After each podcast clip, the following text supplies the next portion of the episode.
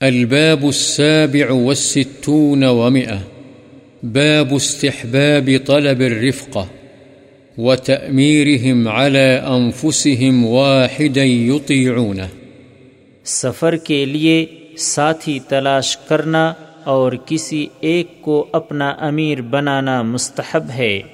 عن ابن عمر رضي الله عنهما قال قال قال رسول الله صلى الله عليه وسلم، لو أن الناس يعلمون من الوحدة ما أعلم، ما سار راكب بليل وحده. رواه البخاري. حضرت ابن عمر رضی اللہ عنہما سے روایت ہے، رسول اللہ صلی اللہ علیہ وسلم نے فرمایا اگر لوگوں کو تنہا سفر کرنے کا وہ نقصان معلوم ہو جائے جس کا مجھے علم ہے، تو کوئی سوار رات کو اکیلا سفر نہ کرے۔ بخاری۔ وعن عمرو بن شعيب عن أبيه عن جده رضي الله عنه قال قال رسول الله صلى الله عليه وسلم الراكب شيطان والراكبان شيطانان والثلاثة ركب. رواه أبو داود والترمذي والنسائي بأسانيد صحيحة. وقال الترمذي حديث حسن.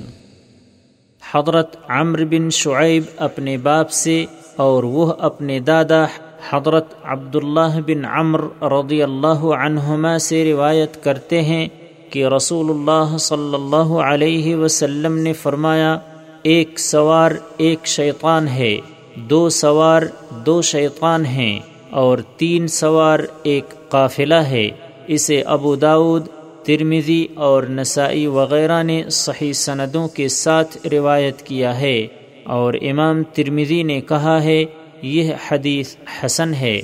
وعن أبي سعيد وأبي هريرة رضي الله تعالى عنهما قال قال رسول الله صلى الله عليه وسلم، إذا خرج ثلاثة في سفر فليؤمروا أحدهم، حديث حسن، رواه أبو داود بإسناد حسن.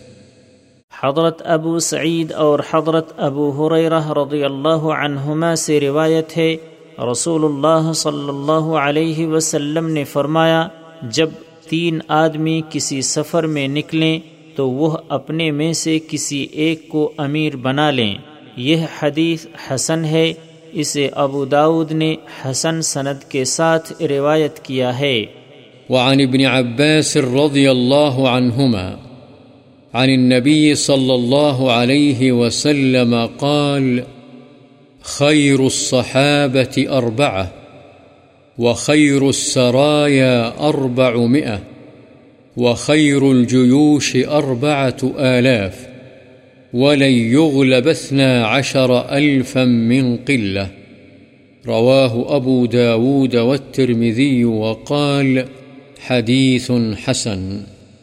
حضرت ابن عباس رضی اللہ عنہما سے روایت ہے، نبی اکرم صلی اللہ علیہ وسلم نے فرمایا، بہترین ساتھی چار ہیں اور بہترین چھوٹا لشکر چار سو کا ہے اور بہترین بڑا لشکر چار ہزار کا ہے اور بارہ ہزار کا لشکر محض تعداد کی قلت کی وجہ سے مغلوب نہیں ہوگا۔